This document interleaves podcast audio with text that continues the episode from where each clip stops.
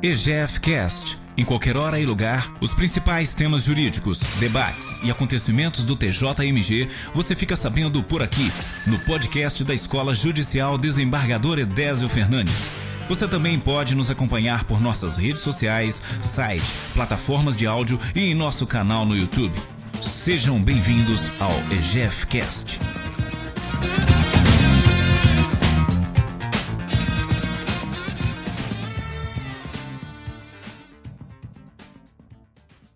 Bom dia a todos.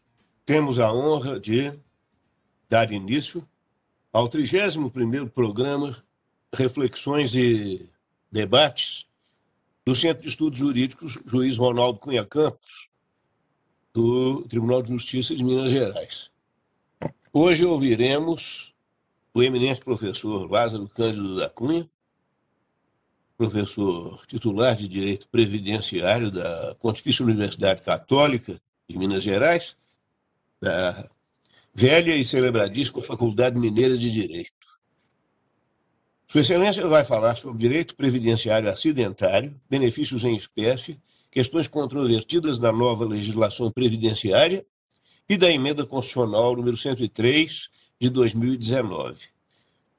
E terá como debatedor o eminente juiz, doutor Nicolau Lupianhes Neto, da Quinta Vara Cível de Belo Horizonte. Vou apresentar agora o currículo abreviado do professor Lázaro Cândido da Cunha, mestre, doutor, advogado e professor. Mestrado pela Pontifícia Universidade Católica de Minas Gerais e doutorado pela Universidade Federal de Minas Gerais. Com grande experiência em diversas áreas do direito, com ênfase no direito previdenciário, autor de livros e artigos em revistas especializadas e jornais sobre previdência social e outros temas do direito, também com ênfase o direito desportivo, lembrando que Sua Excelência é ex-diretor jurídico e ex-vice-presidente do glorioso Clube Atlético Mineiro. Tem a palavra o professor Lázaro Cândido da Cunha, pelo prazo de meia hora, para fazer uma exposição, podendo, se necessário, ultrapassá-lo em 10 minutos. Bom dia a todos, bom dia professor doutor Zé Marcos, bom dia doutor Nicolau, pessoal da equipe técnica, pessoal que está assistindo. Esse é um assunto muito interessante, porque questões de benefícios que são tratados pela justiça comum. E no Brasil, os temas relacionados a acidente do trabalho, os temas são muito fragmentados, de tal forma que você tem uma competência para determinadas matérias na Justiça do Trabalho. Você tem a Justiça Federal, que trata de benefício previdenciário de modo geral, e você tem a Justiça Comum, os tribunais de justiça, que tratam especificamente dos benefícios acidentários. Gostaria inicialmente de fazer um rápido histórico dessa matéria do direito previdenciário. Historicamente, os benefícios acidentários são deslocados, foram sempre deslocados para a competência do Poder Judiciário dos Estados. A justificativa inicial era a pouca abrangência da Justiça Federal,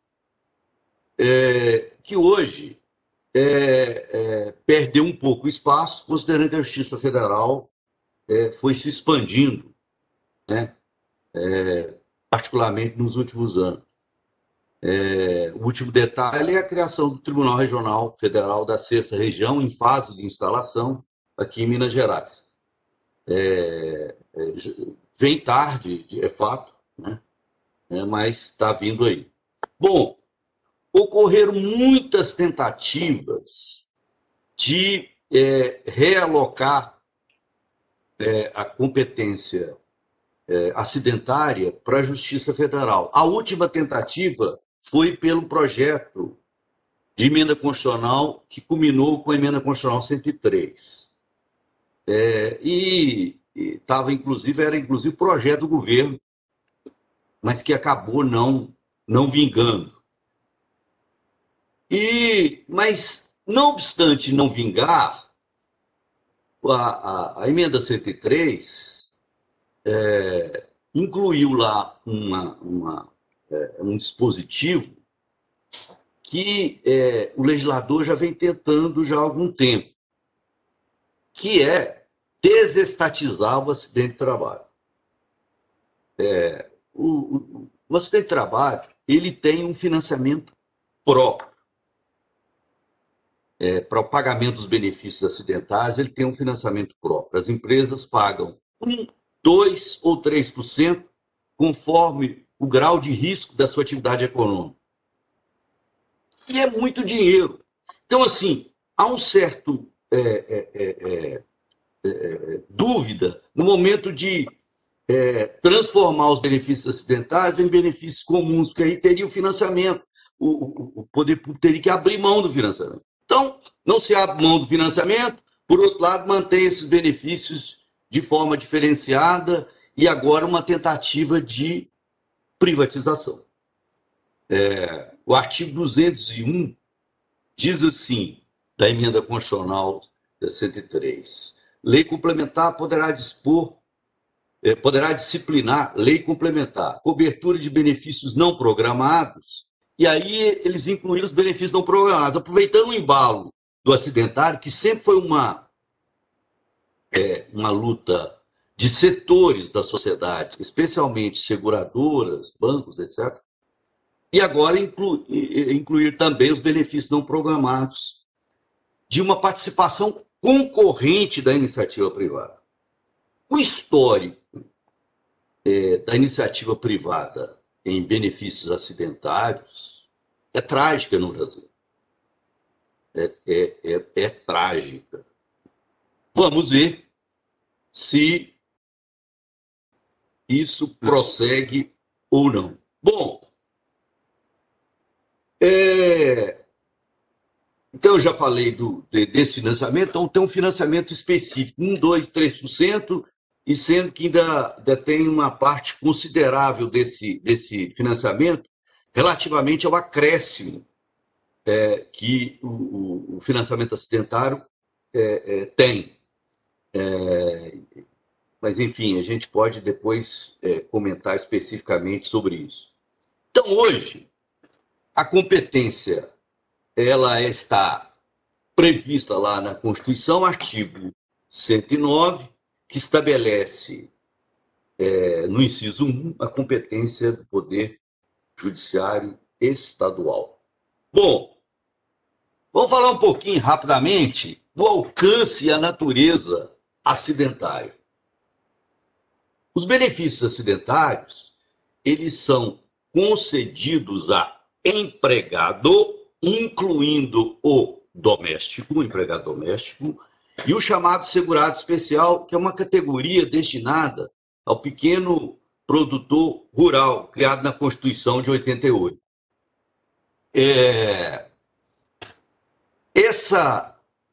Então, esse é o campo de atuação dos benefícios acidentários. A Lei 8.213 é a que regula esses benefícios acidentários. Ela define lá o que é considerado acidente de trabalho. Consta do artigo 19 da lei. É uma definição que tem um alcance, que pode ter um alcance amplo, né? E, ao mesmo tempo, permite outras interpretações que promovem a sua redução, como é muito próprio da legislação previdenciária.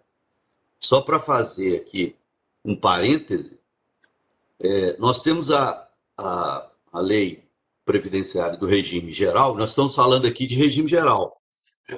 Eu sempre, como professor, antes mais de 30 anos, às vezes a gente parte do pressuposto que as pessoas sabem, né, como se funciona o sistema previdenciário, né? Às vezes isso não é regra, né?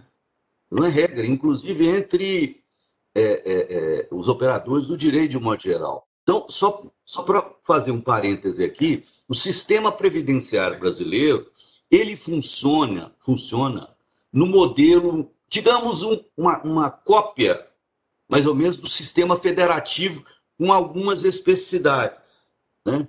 Nós temos um regime geral que abrange todo o segmento da iniciativa privada equiparados e o regime dos servidores públicos federais, estados e municípios, sendo que a própria lei permitiu, a própria Constituição permitiu, que em caso de não existência de um regime próprio no âmbito, por exemplo, público, esse município estaria, ou esse ente, estaria vinculado ao regime geral. E a legislação do regime geral, a legislação infraconstitucional, ela está basicamente em duas leis, 8.212 e 8.213, e as suas mais de 1.000 alterações. Isso mesmo, mais de 1.000 alterações. Eu, ao longo da minha carreira acadêmica, estimulei os alunos a fazer uma pesquisa das alterações, interpretações. Então, assim, tem artigo da Lei 8.213, que é a lei que trata de benefício, que ela alterou mais de 20 vezes. Para lá, para cá, para lá, para cá. Então, vocês imaginam a construção doutrinária e jurisprudencial em cima de um assunto desse. E a 8.212 é a que trata de custeio. Só que fizeram duas leis mal feitas, porque, na verdade, tinha que ser uma lei só. Você tratava lá regramento comum, depois você tratava regramento específico, aí, muitas vezes, a 8.212 trata de uma forma, a 8.213 trata de outra. E os temas são comunicantes, né? Mas tem uma questão mais grave ainda.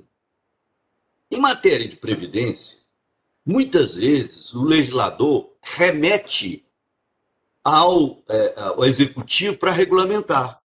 E aí a coisa explode de interpretações mais bizarras e absurdas, de tal forma que a litigiosidade do sistema previdenciário brasileiro é abissal.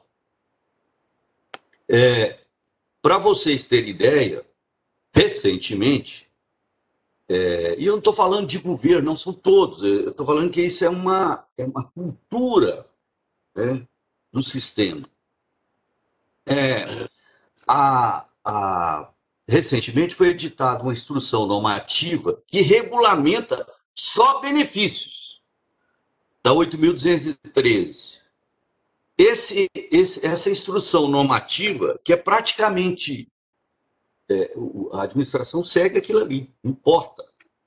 Tem mais de 680 artigos. Mais de 680 artigos. Assim, é um negócio chocante, né? Então aí você precisa ficar comparando, né? O que está na Constituição, o que está na lei, o que está na instrução normativa, alterações, doutrina que vai evoluindo até alteração ou não. Então, é um caos. Bom, então voltando aqui, especificamente à questão acidentária. Então, o legislador estabelece que são beneficiários da proteção de benefícios acidentários o empregador, regime CLT, incluindo o doméstico até 2015 não estava incluído, mas a Lei Complementar 150 ele passou a ser incluído, e o segurado especial. Bom, aí vem a lei, então define genericamente, acidente de trabalho é aquele que ocorre no exercício do trabalho a serviço da empresa, do empregador, provocando lesão corporal ou perturbação funcional que causa a morte ou a perda ou a redução permanente ou temporária da capacidade para o trabalho. Quer dizer, diz e acaba permitindo uma série de ampliações. Aí vem o legislador, considera com acidente de trabalho, ou seja, além disso. E aí vem, aí tem a doença profissional, tem a doença do trabalho e tem as equiparações. Né, chamado acidentes de percurso, etc. Bom, e aí tem um rol, né, a Lei 8.213 tem lá um rol de situações que se equiparam a acidente de trabalho. Só para rapidamente, não vou listar todos, mas acidente sofrido pelo segurado no local e horário de trabalho em consequência de, aí vem, ato de agressão, sabotagem, terrorismo, tal, de terceiro companheiro de trabalho. Ofensa física intencional, inclusive de terceiro, por motivo de disputa relacionada ao trabalho. Ato de imprudência, negligência. Aí você nota que o inciso que eu acabei de ler anteriormente com o segundo, eu poderia ter colocado só um, né? Se está ligado à caracterização de intenção e também da imprudência, negligência, imperícia, ato de pessoa privada do uso da razão. Eu tive um caso, eu era advogado de uma grande construtora, tive de aparecer num caso,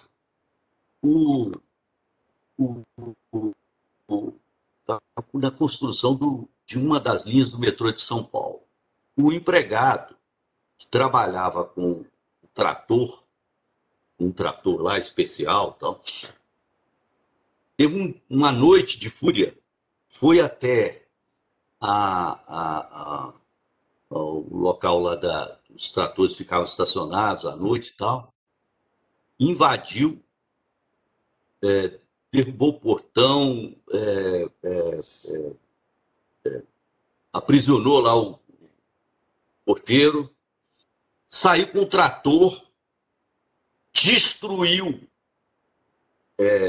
uma quantidade de coisas e atingiu pessoas, né? Inclusive trabalhadores no próprio acampamento. Então, situações como essa aí, por exemplo. Doença proveniente de contaminação acidental do empregado no exercício de sua atividade. E aí vem, estabelece, aí tem mais um rol. Bom, vamos lá. A própria lei também esclarece quais são as situações excluídas. Isso está claro na lei. Por exemplo, a doença degenerativa está excluída. E aí surgem, às vezes, umas questões correlatas, como, por exemplo, o sujeito tem uma doença degenerativa, mas teve um acidente que desencadeou. Então, qual foi o elemento que desencadeou? E aí, a doutrina, a jurisprudência interpreta que, embora a incapacidade surgiu em função da doença degenerativa, teve um mecanismo que estimulou e acabou sendo um fator decisivo. Então, essa prova é difícil de ser feita, né? Inerente a grupo etário, também está excluído. O que não produza incapacidade laborativa, quer dizer, precisa pôr isso na lei, que não produz incapacidade, lógico, está excluído, não tem incapacidade. Doença endêmica. E aí, doença endêmica, tem algumas decisões tentando equiparar isso aqui à pandemia. Tratando com pandemia. Mas o próprio artigo fala, ainda que a endêmica é adquirida por segurado habitante da região em que ela se desenvolva, salvo comprovação de que é resultante de exposição ou contato direto determinado pela natureza. Um exemplo seria para o médico, por exemplo. Bom, o nexo. A Previdência sempre se apega ao nexo epidemiológico, né? E ela se apegou, em função do nexo, é o seguinte: inclusive para adotar uma prática que vem sendo contestada amplamente, aí, que é a seguinte: a lei estabelece que a atividade que tem risco leve, por exemplo, atividade de ensino é risco leve, se tem trabalho, se ela tem um elevado número de acidente do trabalho ou doença profissional, ela pode ser compelida, obrigada a pagar o valor dobrado, né, que é altíssimo, é 1%. Você pega 1% da folha e você teria que pagar 2% da folha. Se for uma atividade de risco médio, o acréscimo 100% passa para 4%.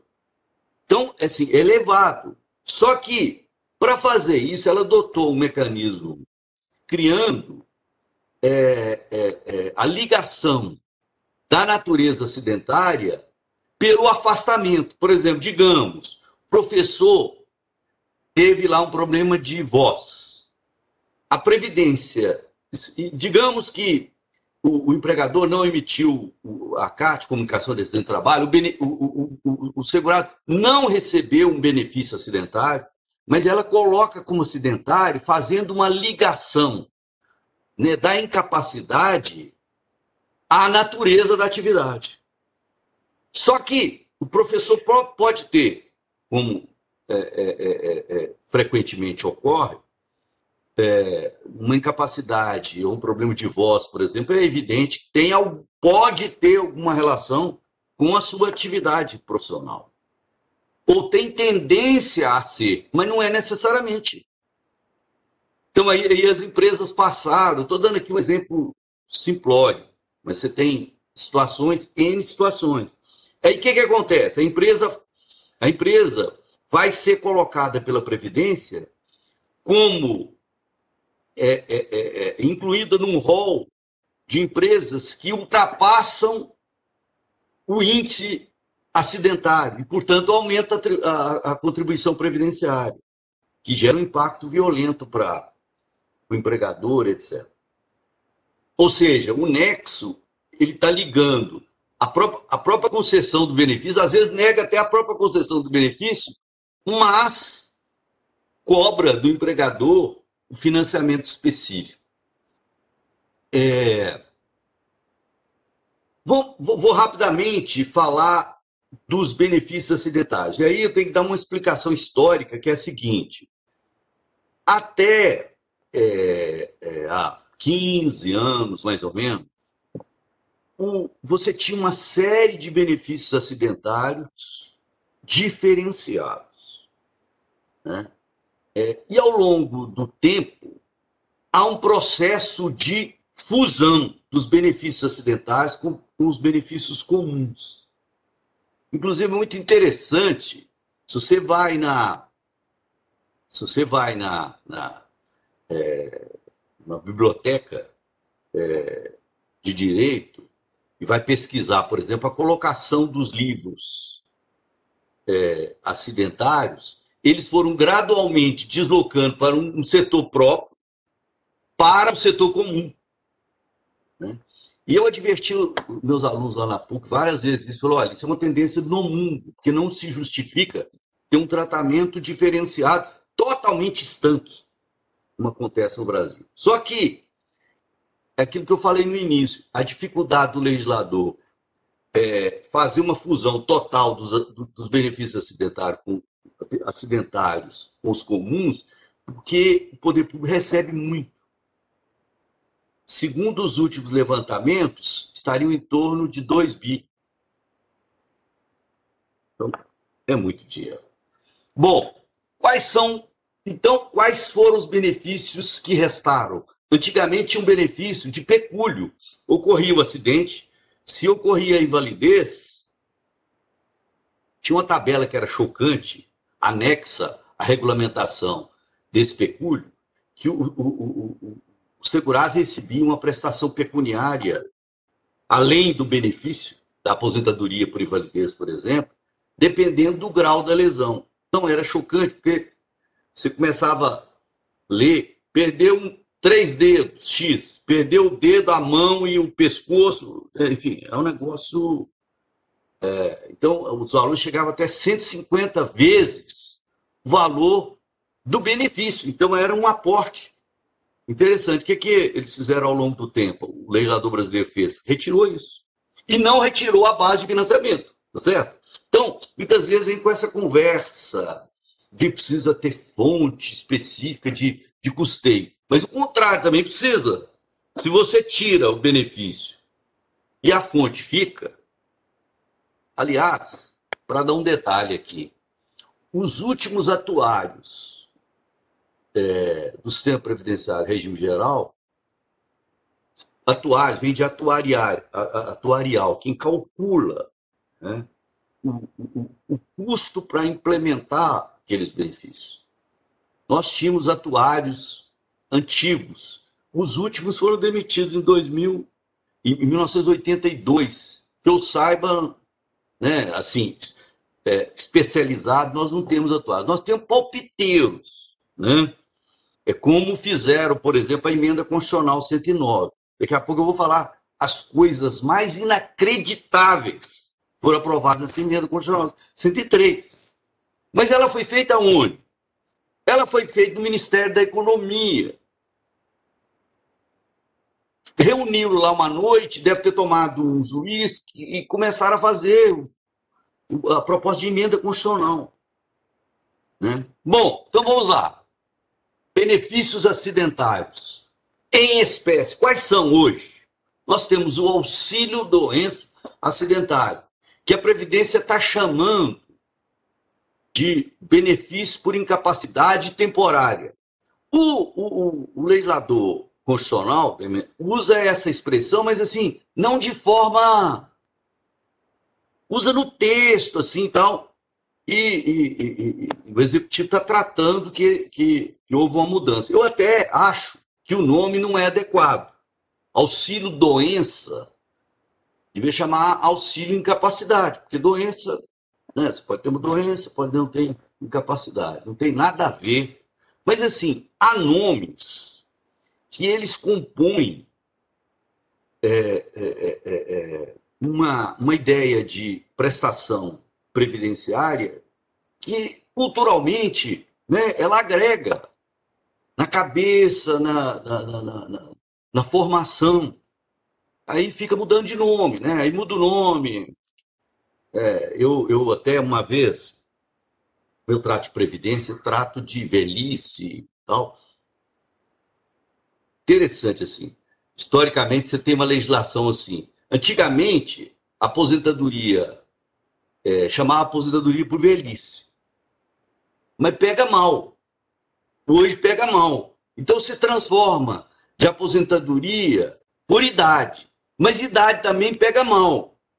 Aí, então daqui a pouco, você vê a aposentadoria para terceira idade, mas não está pegando bem mais, não está legal. Então, aí eu lembro, sabe, um artigo que li, uma crônica que li uma vez, a propósito dessa discussão, um filósofo, ele tratava o seguinte, devia chamar, então, aquele que tem o olhar, né, não sei o quê, que vislumbra o futuro, né? É um negócio inacreditável, como você quer trocar os nomes para evitar o enfrentamento da questão. Então, é um caso aqui de auxílio-doença, aí você troca o nome, quer dizer, depois as pessoas, se chegar para o segurado, você imagina, milhões, nós temos, só para ter uma noção, nós temos 30, quando a gente fala de regime geral, a gente fala de milhões. Nós temos hoje 36 milhões de pessoas recebendo benefícios variáveis. Então, assim, eu lembro a troca desses nomes, INPS, não, INPS não pode, ele transforma para INSS. Sabe como é que é? Nós vamos trocando as coisas, os nomes, para ficar bonitinho. Então, auxílio-doença, dentro desse conceito de boniteza, agora eles vão chamar benefício de incapacidade temporária. Esse benefício, em ocorrendo acidente no trabalho ou doença profissional que gere uma incapacidade temporária, a lei diz que os primeiros 15 dias, quem paga o afastamento é o empregador. A partir do 16º dia, nasce, então, o direito ao benefício acidentário, auxílio doença ou benefício por incapacidade temporária. Esse benefício, a concessão desse benefício, ele tem uma repercussão importante, que, por exemplo, uma vez concedido o benefício de auxílio doença acidentário ou incapacidade temporária, promove uma alteração, promove uma repercussão, por exemplo, no contrato de trabalho, passa a ter estabilidade de 12 meses, por exemplo. Pode gerar um outro benefício chamado auxílio-acidente, daqui a pouco eu falo. Ou seja, aparentemente, digamos que o segurado vá demandar perante o Judiciário Estadual para discutir que ele tem 15 dias de benefício acidentário, mas isso tem repercussão. Tem repercussão. Bom, o auxílio-doença acidentário, ele é calculado pela média dos 91%, dos 80 maiores salários de contribuição a partir da competência julho de 94. Veja bem a distorção que o legislador constitucional provocou. Daqui a pouco eu vou falar sobre isso. Porque, no caso da aposentadoria por invalidez, olha que distorção. O legislador constitucional estabeleceu que é média dos 100% do salário. Então, digamos, no caso de uma pessoa que de julho de 94 para cá, 20% foi salário mínimo e o restante teto, por exemplo. Ele, no auxílio-doença, ele teria 91% do teto, porque você vai excluir 20%. Aí ele vai aposentar por invalidez, o valor diminui. Não, está na emenda. É o que eu falei. Eles fazem emenda constitucional igual escreve um bilhete, sabe? Não entendem, não sabem. São inconsequentes. Bom, outro benefício é o auxílio-acidente. Esse benefício, as pessoas confundem esse benefício. O auxílio-acidente não é auxílio-doença, é auxílio-acidente. Uma vez consolidado... Ocorreu o acidente, primeiro. Ocorreu o acidente, precisa ver se ocorreu o acidente. Em ocorrendo o acidente, ocorreu uma lesão que se consolidou, mas que não impede que o segurado retorne no próprio emprego, ou numa outra atividade, ou na atividade normal. Então, houve uma sequela de caráter permanente. Então, ele receberá 50% do valor do benefício da aposentadoria por invalidez. Até 94, nós tínhamos um benefício chamado benefício complementar e auxílio-acidente. Aí eles extinguiram o benefício complementar e agora só tem um auxílio-acidente, que corresponde a 50%. Até 97, ele era acumulável com a aposentadoria. A partir de 97, ele não. Uma vez concedida a aposentadoria, cessa o auxílio-acidente. E aí acontecem coisas bizarras, que é o seguinte... Dependendo da situação, é melhor não aposentar. Porque o valor do auxílio acidente pode ser superior. Fruto esses absurdos aí legislativos. Então, o auxílio, eu me lembro muito bem, o auxílio acidente, quando ele passou a não ser mais acumulável com a aposentadoria, foi editada uma medida provisória em 96.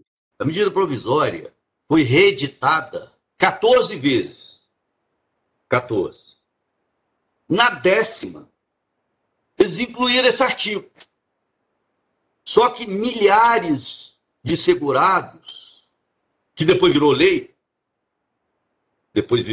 essa medida provisória virou lei, o que a Previdência fez? Mandou carta para todo mundo que tinha os benefícios concedidos desde a edição da medida provisória, lá na primeira edição, toda. Eu fui um dos primeiros a... Eu para ser sincero, estudo benefícios acidentários, mas, assim, só em raríssimos casos eu promovo uma ação discutindo benefício acidentário, porque, assim, a minha atuação é mais na Justiça Federal, e aí fica um negócio meio... né? E atuo mais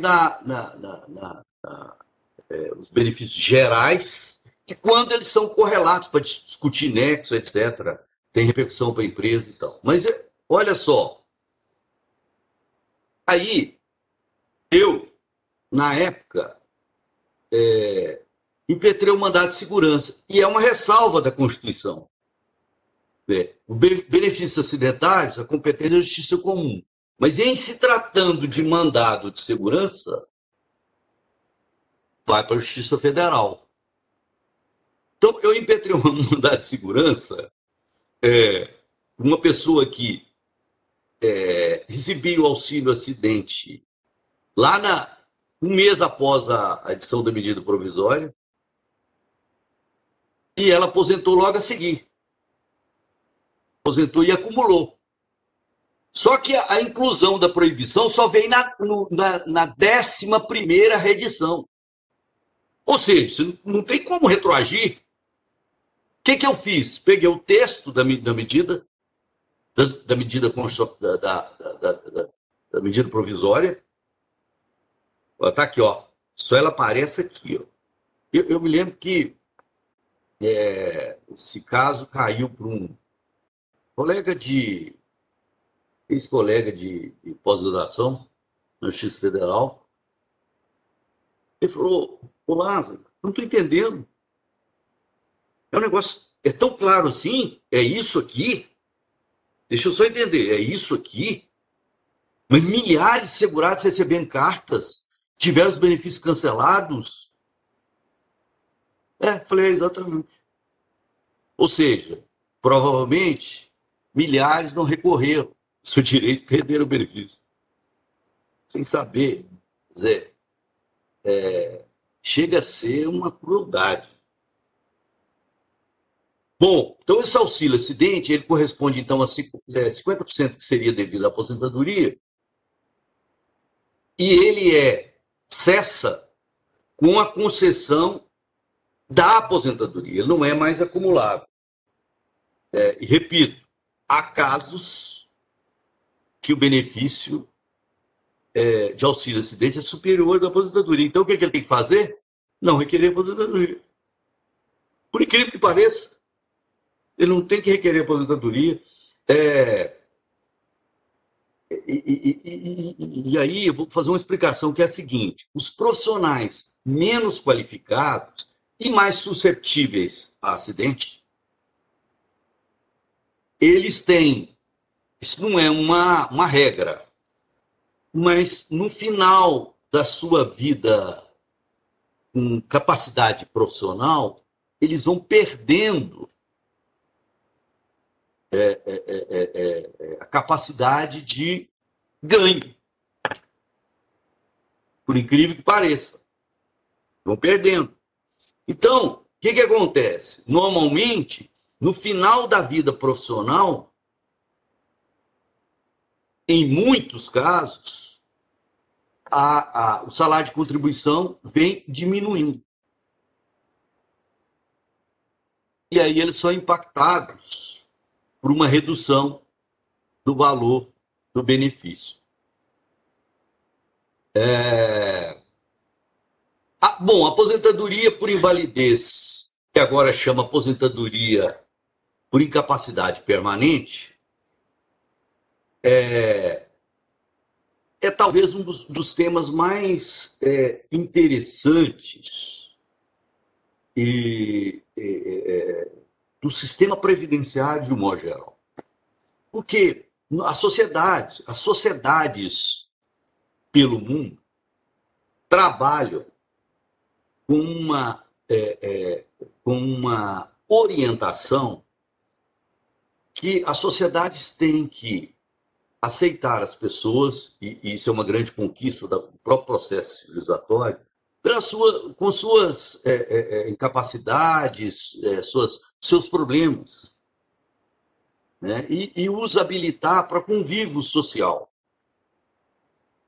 Acontece que chega o momento de definir a incapacidade permanente.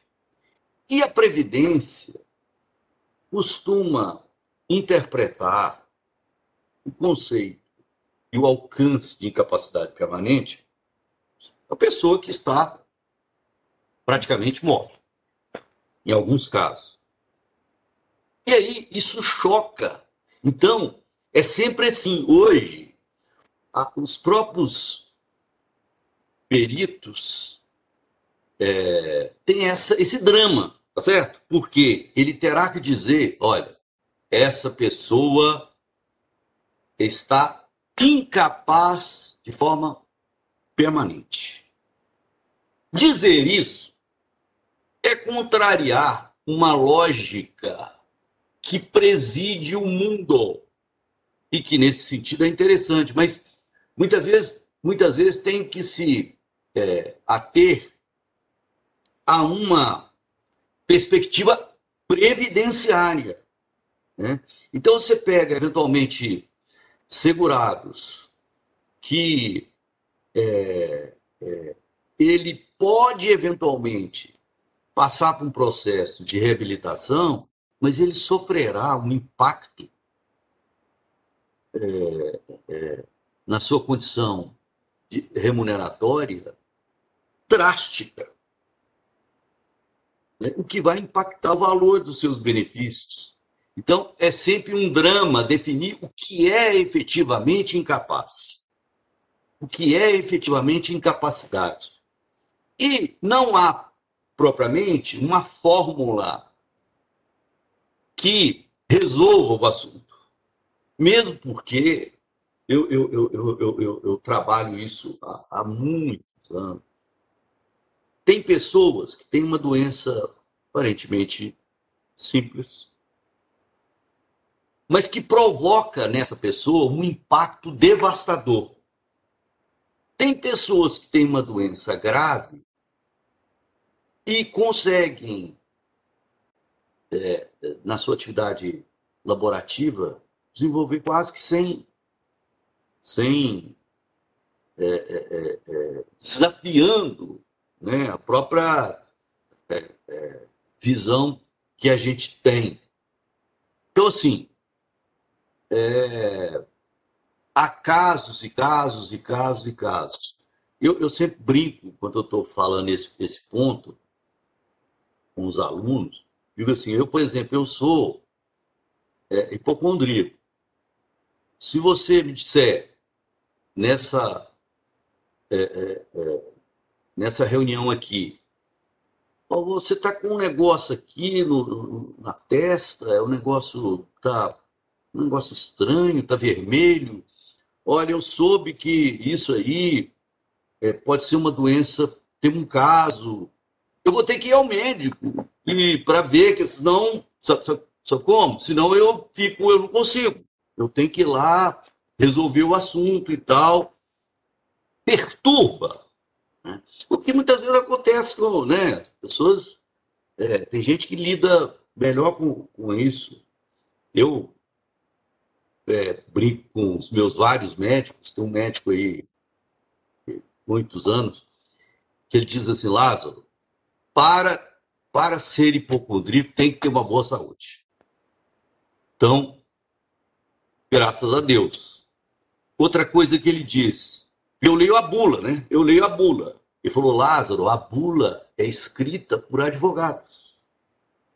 Então, se você vai tomar água, ele diz assim: olha, outros eventos não foram apurados. Pode engasgar e tal, tá certo? Então, assim, a bula é um drama. Você começa a ler a bula, aquela que abre, vai abrindo, vai abrindo, e aí, olha, pode ter isso, pode ter um mal súbito, pode ter outros eventos não verificados até agora. Assim, mas são quantos que eles verificaram até hoje? Então, assim, isso tem relação com a incapacidade, tá certo? A discussão desse alcance do conceito de incapacidade. A lei estabelece lá, aposentadoria por invalidez, uma vez cumprida, será incapaz e insuscetível de reabilitação para o exercício da atividade que lhe garanta subsistência. Então, assim, depende em qual padrão. Subsistência, insuscetível de reabilitação para o exercício de atividade que lhe garanta a subsistência. Qual subsistência? É básica, elementar? Né? Eu tenho uma tese que é a seguinte: o segurado não é obrigado a fazer uma reabilitação e regredir, né, na sua evolução profissional. Então, por exemplo, a pessoa trabalha como pedreiro. É um pedreiro. Não, ele pode ser porteiro. Não, ele perdeu o braço. Então, em aplicando essa linha de interpretação, você não tem absolutamente nada, né? Você tem... você pode ser narrador de... Você perdeu os dois braços, mas vai ser narrador de corrida de jockey, né? Jockey. Então, isso não existe. Isso não existe. Então, assim, quais são os elementos para essa verificação? Primeiro, ponto, a sua atividade. Qual o nível que você atingiu em termos de condição de desenvolvimento profissional? Você não vai ser rebaixado para ser readaptado. Não, mas é nobre. Sim, mas... pode ser nobre para um, pode ser nobre para o outro. Né? Está acabando, professor? Zé Marcos. Isso. Então eu vou acabar aqui. Ó. Abrevie, por favor. Vou abreviar aqui. Deixa eu ver o que eu tenho que falar aqui, importante também. Tem um negócio muito importante, sabe? Assim, é incrível isso. As pessoas não sabem. Existe, aposentadoria por invalidez, existe um acréscimo de 25% do valor dos proventos mensais para quem necessita de ajuda permanente de terceiros. O que a lei fala? Ajuda permanente de terceiros. Não tem que ter um enfermeiro, cuidador, não. Pode ser um parente. E pode ultrapassar, inclusive, o teto. A Previdência... isso aí, primeiro que não informa sobre isso. E ele é pouquíssimo utilizado no Brasil. Esse benefício, inclusive, é para todos, não é só para acidentário, não. Aposentados por invalidez que necessitem de ajuda de permanente terceiro, tem que estar na cama, não. Ele tem que ter uma atividade social. Para sair na rua, ele tem que ter alguém. Depende de ajuda de terceiros. Pode ser mãe, pode ser pai, pode ser... Enfim. É isso aí. E a pensão por morte, olha, existe uma coisa mais, uma excrescência maior que essa aqui, que é a seguinte: a pensão por morte acidentária é a seguinte: foi aprovado no Brasil uma regrinha que o cônjuge, o companheiro, tem direito à pensão decorrente da morte do segurado ou segurada, e tem uma tabela, que é a seguinte, se a pensionista tem até 20 ou menos 21 anos, só 3 anos que dura a pensão. Se ela tem entre 21 e 26, 6 anos. E aí vai a escala. De 10 anos, se tem de 27 a 29, de 15, se tem de 30 a 40. E se tem 20 anos que dura a pensão, se a pessoa tem de 40 a 43. Aí acontece, olha, é uma regrinha.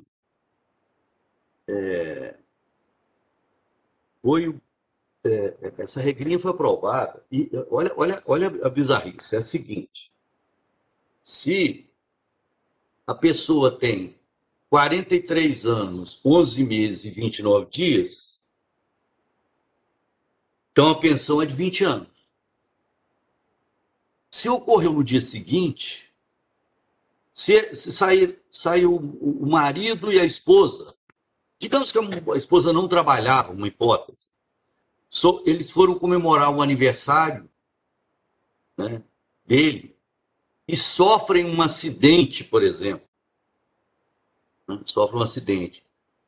Às 23 horas e 59 minutos. E ela tem 43 anos. E ele morreu. O benefício dela só vai durar 20 anos para ela. Agora, se ele foi para o hospital e morreu minutos depois... E ela, digamos, completou 44, é vitalício. São as regras que eles inventam. Sabe assim? É a grande... E aí, estou encerrando, só para comentar por último aí. Houve uma campanha, como estava discutindo a reforma da Previdência, Emenda Constitucional 103, que eu não perdoo, sabe assim? Influencer, aí gente, né, apresentador, reforma da Previdência. Vamos salvar, porque agora nós precisamos reformar. Isso aí, isso tudo aí que nós estamos vendo, né? As pessoas nem se dignam os governantes nem se dignam a discutir com a sociedade, fazer fóruns, né, específicos de discussão do sistema previdenciário. E aí impactam milhões de pessoas. Mas é isso aí, eu acho que já falei demais. Meus parabéns, professor Lázaro, como sempre, brilhantíssimo. Já nos conhecemos há vários anos, sei da sua capacidade, da sua cultura, da sua inteligência. Estão assistindo a este evento magistrados, assessores, assistentes de gabinete, servidores, estagiários, público externo e colaboradores terceirizados, num total de mais de 500 pessoas. A competência de 2 câmaras deste tribunal, a 16ª e a 21ª Cíveis, passou a abranger, como é sabido, as causas de direito previdenciário no qual o INSS seja parte, e isso corresponde exatamente aos benefícios acidentários de que tem nos falado o brilhante conferencista. Eu quero agora passar a palavra, saudando, porque não o fiz antes, já que me atrasei ligeiramente para dar início aos trabalhos, ao doutor Nicolau Lupianhes Neto, como disse, juiz titular da Quinta Vara Cível de Belo Horizonte, juiz membro da Turma Recursal de Jurisdição Exclusiva de Belo Horizonte, Betim e Contagem, ex-juiz membro efetivo da Corte Eleitoral do TRE de Minas Gerais, ex-juiz auxiliar da Presidência do Tribunal de Justiça, ex-juiz auxiliar da Corregedoria Nacional de Justiça e ex-juiz auxiliar da Corregedoria Geral Eleitoral no Tribunal Superior Eleitoral. É mestre em Direito pela Unifran e doutor em Direito pela FADISP, além de professor universitário. Tem a palavra o eminente debatedor. Bom dia, desembargador José Marcos Rodrigues Vieira. Bom dia, professor Dr. Lázaro. Eu inicialmente agradeço à EGF pelo convite e poder ouvir o ilustre professor, um especialista no assunto, no tema, e certamente muito aprendi. Eu queria fazer uma primeira observação, professor. Quando se diz da litigiosidade, nós temos hoje no Brasil perto de 80 milhões de processos em andamento na Justiça, ou um pouco mais. E 10% desse número, ou seja, 8 milhões de processos, dizem respeito a questões previdenciárias. Estima-se que, por dia, são distribuídos na Justiça brasileira 7 mil novas ações previdenciárias, buscando reverter decisões administrativas do INSS. Diante desse quadro, nós percebemos bem que o Poder Judiciário praticamente está a substituir as atividades administrativas do Instituto Nacional. E nós precisávamos de uma maior atuação, de uma maior efetividade nessas questões administrativas. E eu inicio fazendo uma pergunta ao senhor para, dentro dessa linha, para saber qual é o posicionamento de Vossa Excelência quanto à questão da Covid-19, que ainda nos aflige, ser considerada uma doença ocupacional ou não. Certamente que o Supremo já enfrentou este tema, mas não com muita clareza, com devido respeito, onde se obriga a discussão do nexo de causalidade, né? Porque se mostra complexo, porque se essa contaminação ela ocorreu no trajeto do trabalho, durante o transporte coletivo, ela ocorreu fora do ambiente de trabalho, ela ocorreu dentro, penso ser de difícil prova para o trabalhador, para o beneficiário, fazer a demonstração desse nexo. O que Vossa Excelência entende sobre esse tema para nos aclarar? Doutor Nicolau, uma questão preliminar, o senhor colocou muito importante, a litigiosidade, e aí assusta a gente. Tem um projeto tramitando no Congresso Nacional, até escrevi sobre isso, de um deputado lá do Rondônia, que é médico. Ele apresentou um projeto que segundo eu soube, o governo está apoiando. É inacreditável o projeto de lei que ele apresentou, que é o seguinte: em matéria acidentária, o segurado terá que indicar a doença, o ponto controvertido, juntar o laudo, transforma o Poder Judiciário, ele tem que examinar, se ele examinar que a perícia administrativa está incompleta, ele suspende o processo. Quer dizer, é inacreditável isso, sabe assim?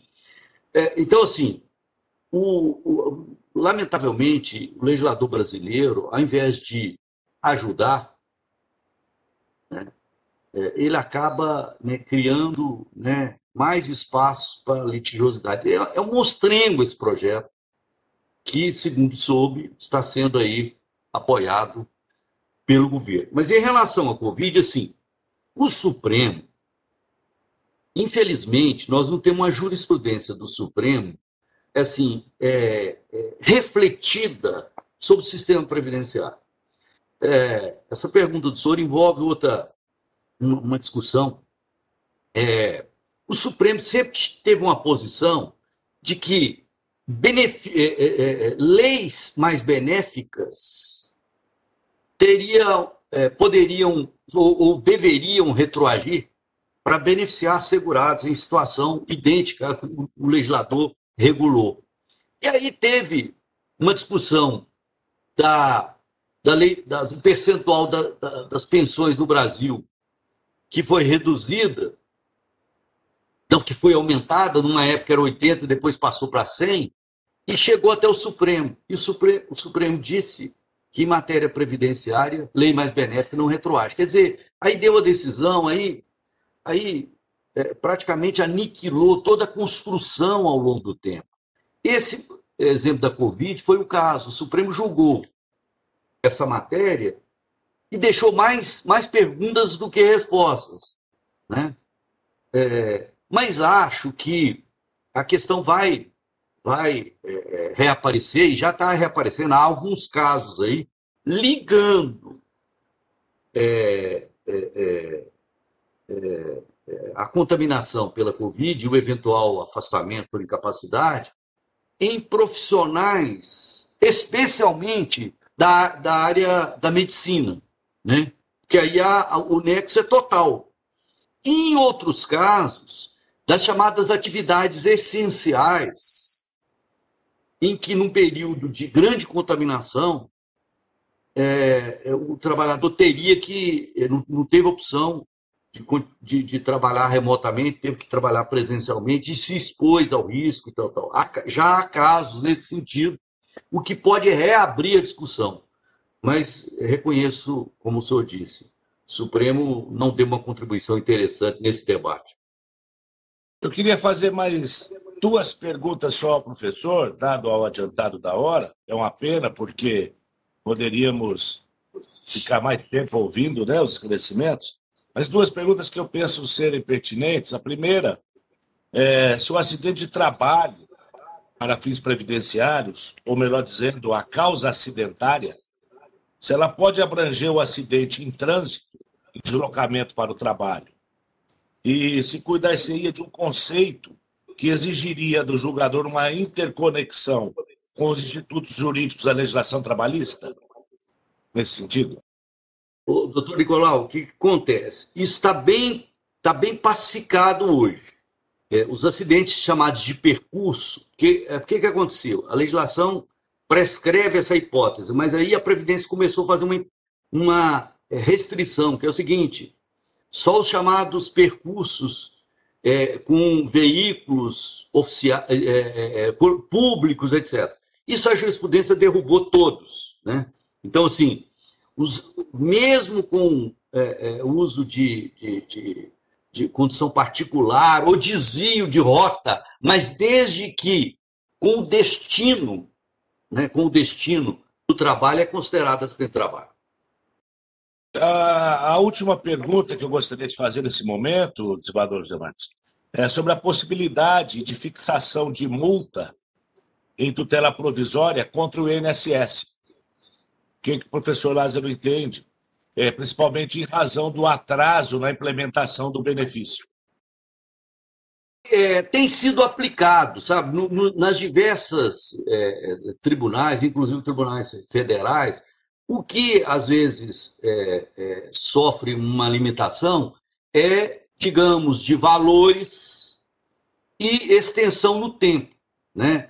Tem situações, às vezes, que o valor da multa vai ultrapassando em muito o valor, por exemplo, da própria valor em causa. Então, os tribunais têm limitado, sabe? Agora, tudo no Brasil, depois da Covid, virou desculpa, sabe? Então, assim, nós temos atualmente assim, não, mas é a Covid, porque a Covid impediu que o funcionamento fosse normal. Então, os processos não têm solução. Chegando ao ponto do Supremo Tribunal Federal ter participado de uma negociação flexibilizando o prazo para cumprimento de deferimento ou não de benefício. Segundo estatísticas, tem hoje, olha bem, doutor Nicolau, professor Zé Marcos, nós temos hoje no Brasil 1.800.000 pedidos administrativos represados para julgamento, seja na instância administrativa, enfim. Então, uma loucura, né? Aí, com essa flexibilização, com essa limitação do valor da multa, você tem uma efetividade baixa, sabe? A ponto, assim... termos situações dramáticas. Você tem agora, eu escrevi uma obra sobre precatório. E sustentei que essa devia ser a última pessoa a escrever sobre o tema precatório. Isso é um atraso completo, né, o sistema de precatórios do Brasil. E escrevi lá em, 98, escrevi essa obra. E termino lá a minha... o meu livro dizendo assim, olha, espero que seja a última pessoa a escrever sobre esse tema. E o livro até que vendeu muito, mas depois disso, eles conseguiram, né, multiplicar a regulamentação sobre precatório. A última foi, conseguiram limitar os pagamentos e, além disso, anteciparam a data para ingresso do valor do precatório no orçamento. Passou a ser abril, 2 de abril. Então, assim, o que acontece agora? Você tem situações em que você tramitou aí com uma ação, aí tramitou 15 anos. Né? Aí, na hora de expedir a requisição, digamos que você apresenta a conta. Aí a Previdência tem prazo dobrado para impugnar ou não. Digamos que ela não vai impugnar, o que ela faz? Ela usa de todo o artifício, protelando, né, o cumprimento desses prazos, não uma protelação processual, mas seguindo praticamente o que tem ali, e aí você chega, abril, venceu o prazo, aí o segurado receberá com pelo menos 1 ano e meio de atraso. Então, assim, e aí você vai criando outros problemas e litigiosos, porque você tem, assim, correção disso, como vai ser feita, né? Então, enfim, você só vai aumentando os processos e ações, etc. Professor Lázaro, antes que... e agradeço, uma questão do nosso dia a dia. O pedido na inicial é acidentário, mas a perícia atesta a ausência de nexo causal com o trabalho. A causa já tem a competência atraída para a Justiça Federal ou se deve dar pela improcedência do pedido? Qual o seu entendimento, caro mestre? Assim, para o aproveitamento mínimo, a declaração de incompetência e remessa. Remessa para a instância competente, né?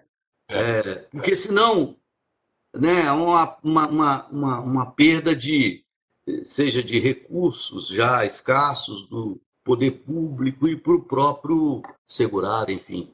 Então, quando a ação ela está madura para essa transposição, o ideal seria, né, a remessa. Caso o pedido seja muito específico, porque, por exemplo, se o pedido é um auxílio-acidente, pedido de auxílio-acidente, chega-se à conclusão de que não há acidente, vai ser o caso de improcedência, porque não há remessa. A Justiça Federal não tem competência para benefício acidentário, tá certo? Então, neste caso específico, seria o caso de improcedência e não de incompetência. Mas, por exemplo, se você está formulando uma aposentadoria por invalidez, incapacidade permanente, segundo o governo, e chega-se à conclusão de que há uma incapacidade permanente, mas não é de natureza acidentária, há um encaminhamento, né, para a justiça competente, no caso seria a Justiça Federal, não havendo nexo. Perfeito. Nós temos uma limitação de tempo. Eu lamento termos de encerrar a participação e quero manifestar o meu agradecimento em nome do presidente do tribunal, desembargador Gilson Soares Lemes, e do segundo vice-presidente do tribunal, coordenador da Escola Judicial, a quem vinculado o Centro de Estudos Jurídicos Ronaldo Cunha Campos. Trata-se do desembargador Tiago Pinto.